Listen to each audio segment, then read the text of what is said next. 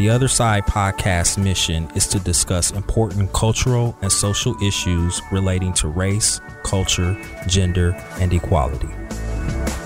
Welcome. In partnership with the Columbus Dispatch editorial board, The Other Side is featuring a series of special podcast episodes called In Black and White. The series is devoted to discussing racism and its meaning. These episodes will run in conjunction with op ed columns appearing in the newspaper and on dispatch.com. Dr. Terrance Dean and I will be interviewing scholars in relevant fields to try to answer some of the most important questions related to racism. And joining us today is Densil Porteous He's the executive director of Stonewall Columbus and the CEO of Pride Fund One, a venture capital fund that's focused on LGBTQ plus entrepreneurs. Densil wrote a op-ed column for the Dispatch called Black Queer Man: Why Representation Matters.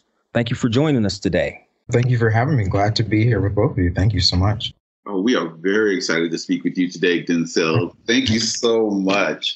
When I read your op ed, Black Queer Man Reputation Matters, I was excited to hear your story, but also the three different roles that you say you have taken on, particularly during COVID, not only becoming the first Black queer man of Columbus Pride, um, Stonewall Columbus, but also the venture capital project that you're a part of, and then becoming a foster parent.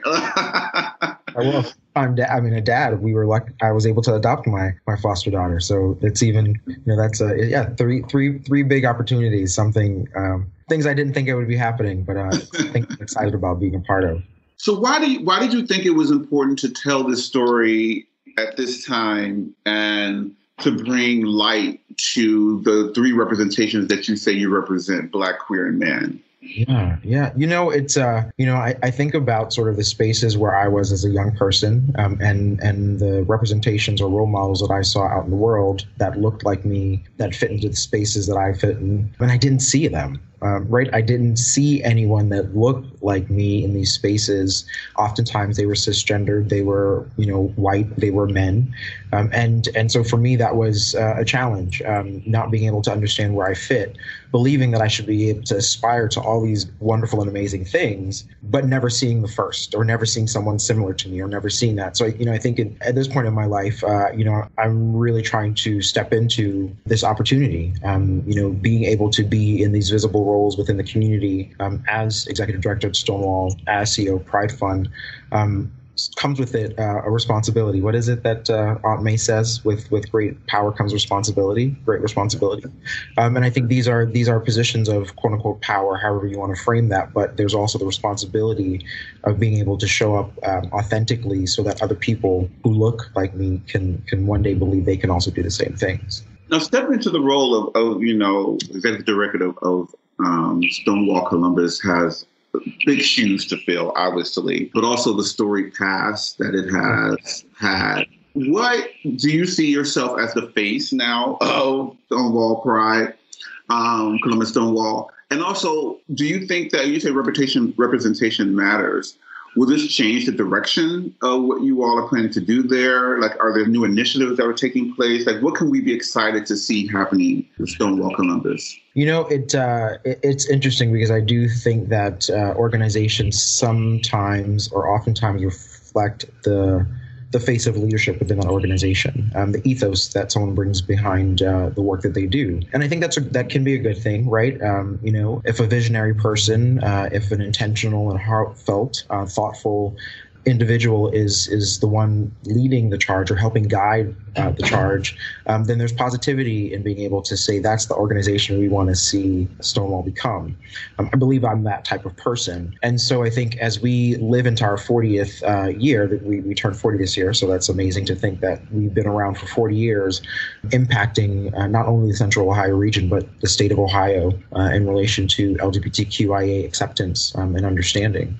You know, so I think we'll continue on that same particular mission uh, to ensure that we all are uplifted and uh, and feel valued in, this state. But I think what uh, what we will work towards is ensuring that we are centering those in the community who are most in need of support. That's going to be important for us to ensure that we do um, as as we move forward. And of course, you know, I think intersectional identities m- mean something, and so I bring several intersectional identities to the table. So I think when you have someone helping guide an organization or a group who has intersectional identities um, present in how they think about how the world works, that will oftentimes come out in how the work gets done in an organization. And I think that's exciting, again, for, for Stonewall and, and the future of, of Stonewall, but also of how we do and celebrate pride across Columbus.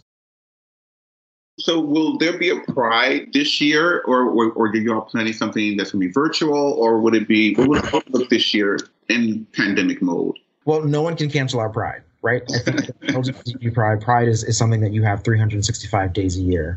And I think as a new initiative, uh, that's sort of how we will be talking about it at Stonewall, is that our pride is 365 days a year. So we're not going to be singularly uh, sort of sequestered to a weekend or a week. Um, you know, we may represent and celebrate all month, um, but, you know, our, pride can, cannot be canceled. So that's an exciting thing. I think what we are thinking about as an organization, however, is how we um, are able to raise uh, funds uh, for the organization that allow us to do the programmatic work that we need to do in the community to serve those who are most in need. And so, as we think about celebrating Pride this year, no, we won't have a in-person celebration. Um, we, you know, even as, as as vaccines are rolling out, we can't uh, anticipate what will, what the world will look like at that point in time. Um, and it takes uh, quite a bit to pull together an in-person event of size when you're bringing 800,000 people to the area. So this year we will, you know, uh, continue to celebrate Pride. We are working with our corporate partners who are submitting videos and, and wonderful sponsorship to help us produce uh, a virtual uh, moment that we will broadcast on June 19th. Um, and then, of course, again, as we are a 501c3 organization, we are still raising funds and and and celebrating and having other Pride moments throughout the throughout the month. So working with uh, City of Columbus to hopefully uh, light up City Hall all month um, with Pride colors instead of just for one week or one weekend again. So we're you know we're excited about being able to partner with the city and the and the county county and our communities to to rethink and reimagine how Columbus celebrates Pride and how Stonewall helps uplift whatever our our partners are doing across the community.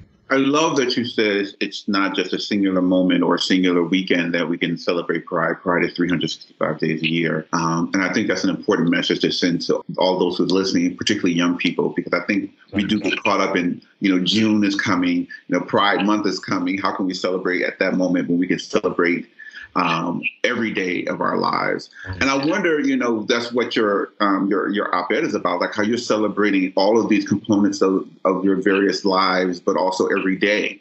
And and I wondered how you know being a part of these spaces that are particularly you know um, primarily white um, cis males, as you as you said in the op-ed. How can we get more representation inside those spaces? What will it take? Um, because you know, as you mentioned, you know, Pride um, Stonewall Columbus, you know, is looking at diversity, you know, and how we look and celebrate all aspects of persons' identities. But how do we make sure that we get those all those representations of um, support inside those spaces where diversity shows up, as opposed to being just white cis male? You know, I, I think the, the the way that we think about that is looking at um, how we think about who we I don't want to say allow at the table, but but who we allow at the table, right? I, I think too often we have these sort of uh, prescribed structures of uh, how work should get done or how people sh- should be. Um, and I think we need to deconstruct that, right? I think we we need to really realize that everyone will come to us um, where they are, um, and it's our responsibility to help educate, bring along, or usher in sort of where we think we can in, uh, intersect as a community, right?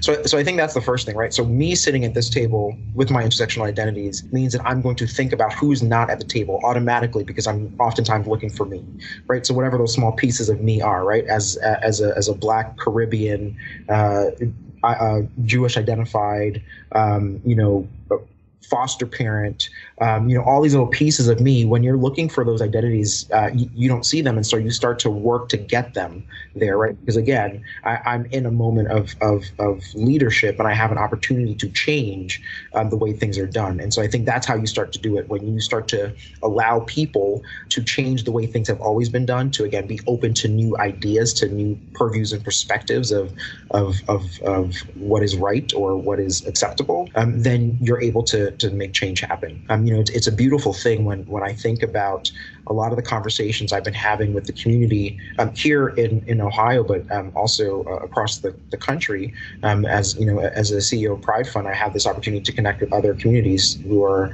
who are thinking about the same thing. Um, how how do we diversify these spaces so that those um, who have beautiful, big ideas, um, who want to see change in the community happen, feel welcomed at the table, right? And even if they they don't look like all the other cis white people at the table, maybe you know they still feel comfortable.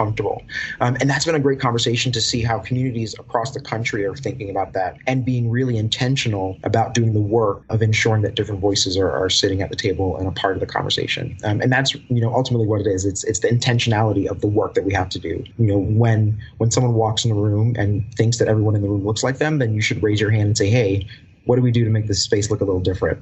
Um, or when someone walks in the room and no one in the room looks like them, they should feel empowered to say, hey, we need to do something to make this room look a little different. So it's beautiful to see that happening across the country. It's beautiful to know that we are leaning into that here in Columbus. And I'm just glad to be a small part of that conversation. Yeah, because because you talk about these spaces that you're leaning into, and you know, finding yourself being the only one. And you and I have conversations about being a foster parent. Yeah. Um, we both entered into that world, and we share our very similar experiences. But but you took it a step further, and became a foster dad. I'm still in the baby stages of. I'm just gonna let me let me let me test the waters here. How does it feel being a foster dad, and and and what inspired you or encouraged you to want to get involved in the foster care system? Because we hear the stories of so many young people who are looking to be, you know, into foster homes or be adopted. But as a black queer person, how does that feel, you know, entering into that space? Because, you know, you represent so many various different identities. And like I said, sometimes those spaces don't see the whole picture of the person as you yourself. So stepping into that role, how's it been? How's it going? How's your daughter? Yeah, well, uh, she is wonderful and great. She just turned four three weeks ago now, and that uh, blossoming of, of age is so great to see. Sort of everything that she's absorbing, and you know, it, it's interesting because I think those of us who have to be really intentional about going uh, down our pathways to parenthood, we have to think more intently, oftentimes, about sort of all the things that we may affect on our child, uh, right? And so as I went through this process, I made sure that, you know, initially I thought that I was going to, you know, be intentional about raising a, a, little white boy and raising the most white white boy in the world. That was my thought, right? I wanted to be intentional about it. Um, and then sort of the beauty of the story is that everything unfolded um, in, a, in a way that I wasn't uh, really fully prepared for. You know, my niece said to me, Uncle Densil, like, why are you, why are you not thinking that you have the opportunity to,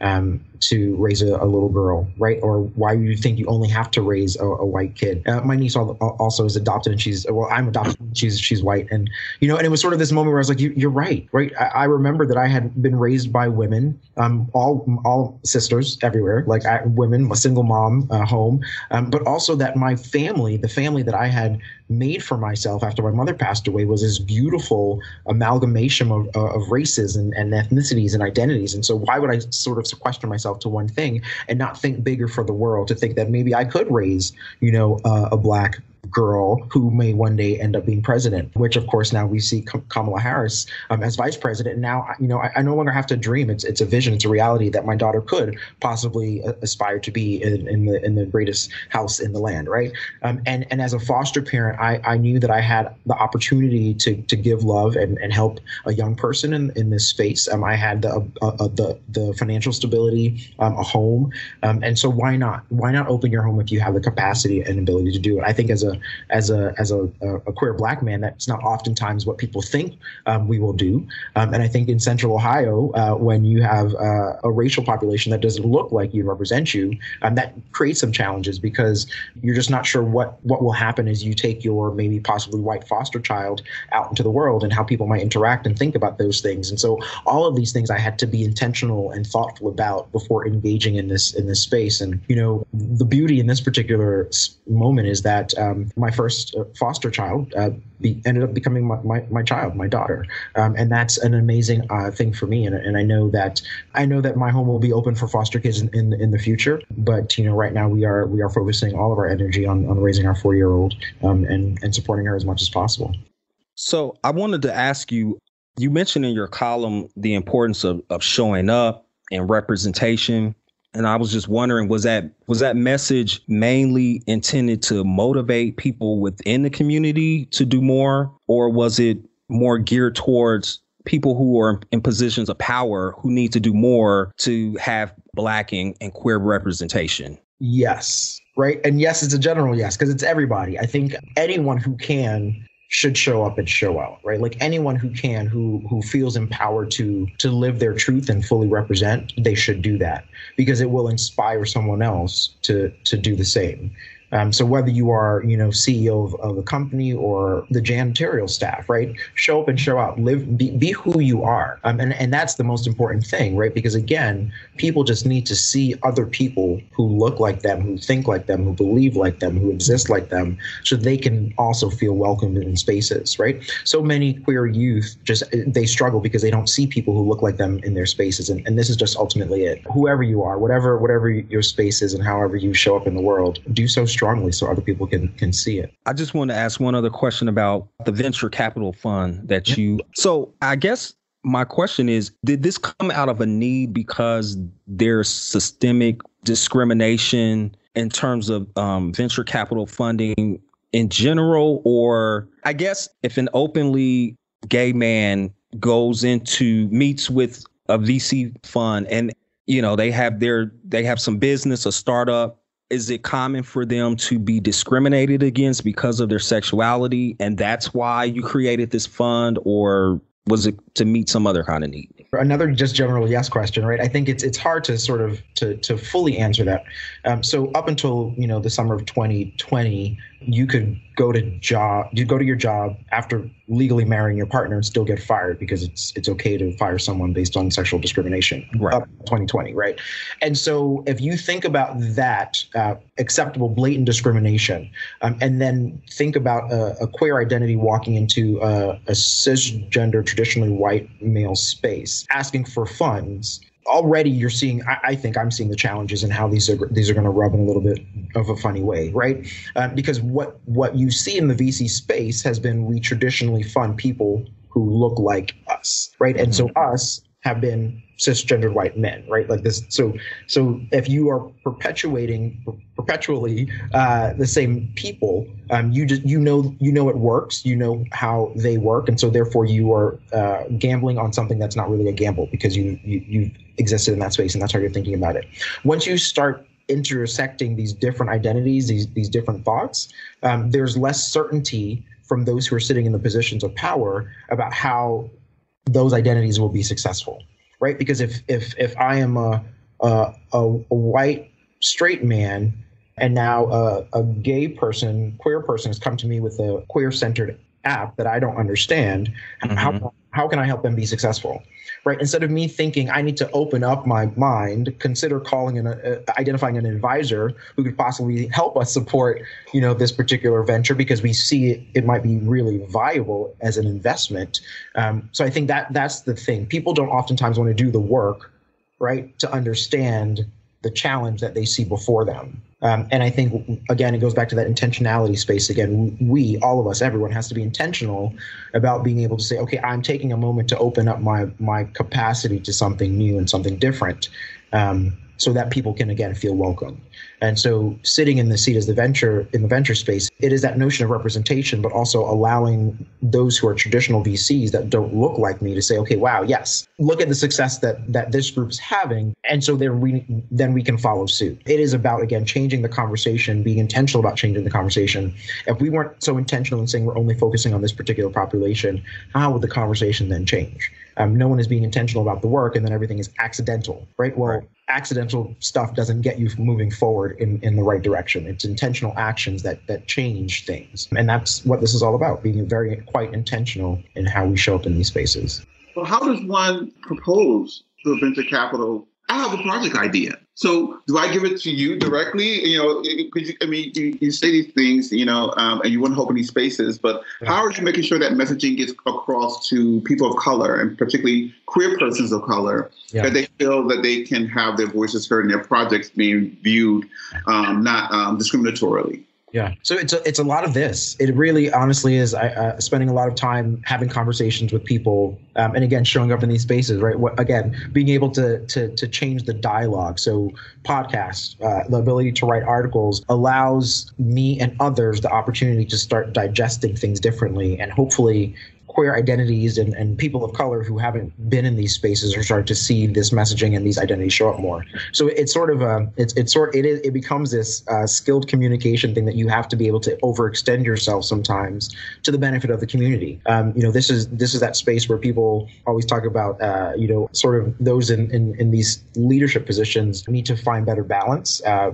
uh but ultimately, that's it. We have to continually show up we have to have these conversations. It's it's it's you know it's it's oftentimes saying yes to every interview. Um, sometimes even when I'm tired, um, because again, I want to make sure that the message is being saturated across a variety of, of markets, so that again people are hearing it. Um, you know, and people are hearing it in, in again in different different places. Um, so that I mean that's that's probably as simple as it is, right? It, it literally is just maintaining communication, conversation, and we, I mean what we, we know that uh, content is king these days, or queen, or leader, whatever term you wanted to to to to term it. But that's part of how we get the message out is is being able to be be a part of that content creation, um, so that again across many platforms people are, are hearing the message.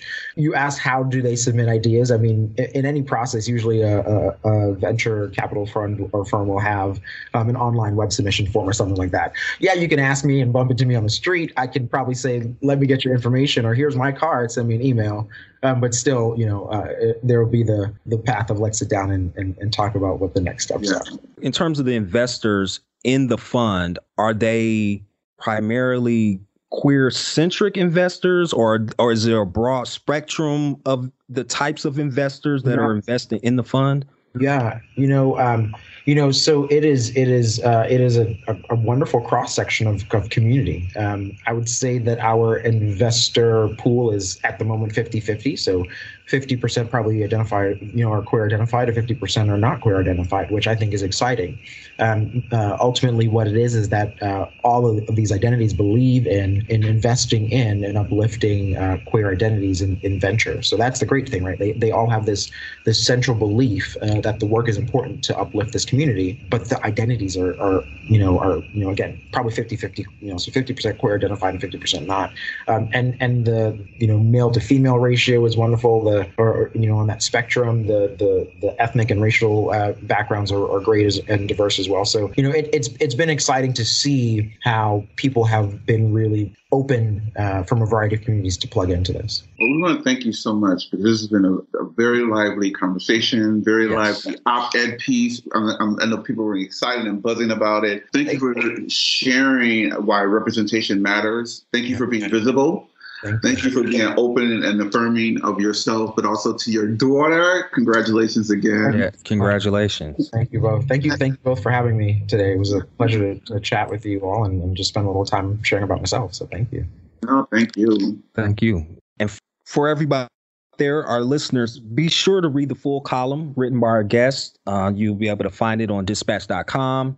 And while you're there, please consider supporting local journalism by becoming a subscriber. And be sure to check back for regular for the next installment in the Black and White podcast series. So until the next time, try to see things from the other side. Thanks.